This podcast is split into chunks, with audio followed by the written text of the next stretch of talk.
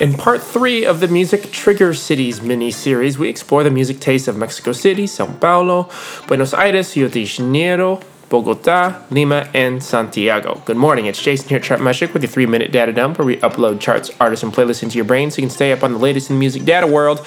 We are on the socials at Chartmetric. That's Chartmetric, no S. Follow us on Instagram, Twitter, Facebook, or LinkedIn and talk to us. We'd love to hear from you.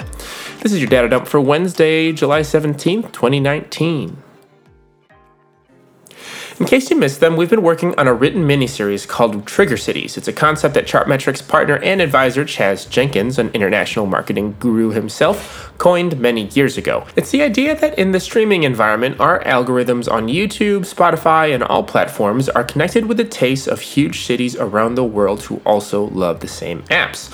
Lauv, for example, the uber successful independent artist, first saw playlist success with his 2017 hit I Like Me Better in Southeast Asia. Lauv, not Asian, but Southeast Asians adore great pop love songs. Reggaeton from the likes of huge superstars like Colombia's J Balvin and Puerto Rico's Bad Bunny are now on top playlists like Spotify's Today's Top Hits, a primarily English language playlist, but their come up was based on Latin American listeners supporting them more than any other region. So, in the interest of knowing what the local markets are like, we wrote about seven different metropolitan areas in Latin America Mexico City, Sao Paulo, Buenos Aires, Rio de Janeiro.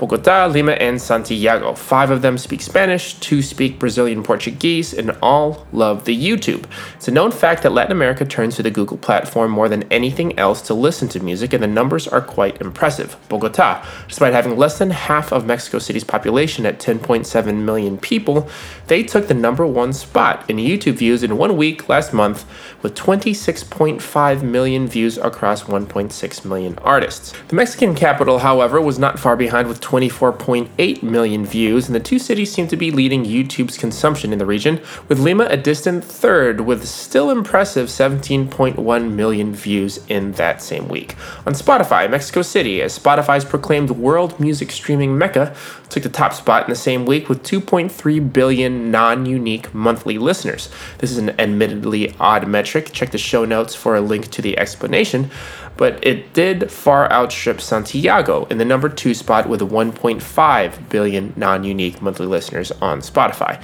When it comes to genres, we compiled genre tags on Shazam chart occurrences in these seven cities and found what sounds each city was most curious about whenever they flipped out their phones to use the app. Urbano Latino, which is primarily reggaeton and Latin trap, and the most popular in Santiago, Lima, and Bogota didn't show up at all in Brazil, with Brazilian native genres such as sertanejo, which is Brazilian country music, asserting their unique identity in the region, with pop, rock, and dance, all other genres showing strongly in the past month for both Sao Paulo and Rio de Janeiro. This is contrary to the idea that all of Latin America loves reggaeton. It's just not true. On Instagram, who do you think are the 10 most followed artists in the region? Well, there's of course Selena Gomez, Justin Bieber, Ariana Grande, Beyonce. There's also Maluma and Daddy Yankee. But do you know pop queen Anitta or local icon Ivete Sangalo, comedian entertainer Whindersson Nunes, or the Beyonce inspired Ludmilla? They're all Brazilian, showing how much Brazilians love IG and also how much they love their own country's artists.